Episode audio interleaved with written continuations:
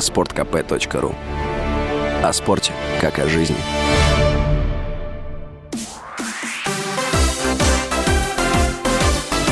Новости спорта. Хоккеисты московского ЦСКА обыграли петербургский СКА в третьем матче полуфинальной серии плей-офф континентальной хоккейной лиги. Встреча в Москве завершилась со счетом 4-0. Счет в серии до четырех побед стал 2-1 в пользу ЦСКА. Четвертая встреча пройдет 8 апреля в Москве. В другом полуфинале играют казанский Акбарс и омский Авангард. Там счет в серии 2-1.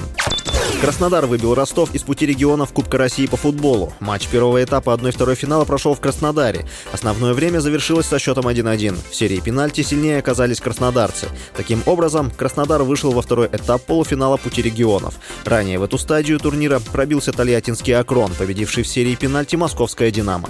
Матчи второго этапа пройдут 20 апреля.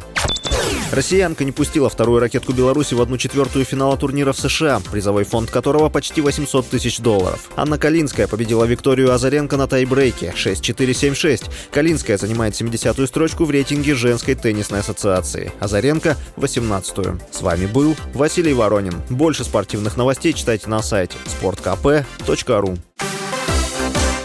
Новости спорта.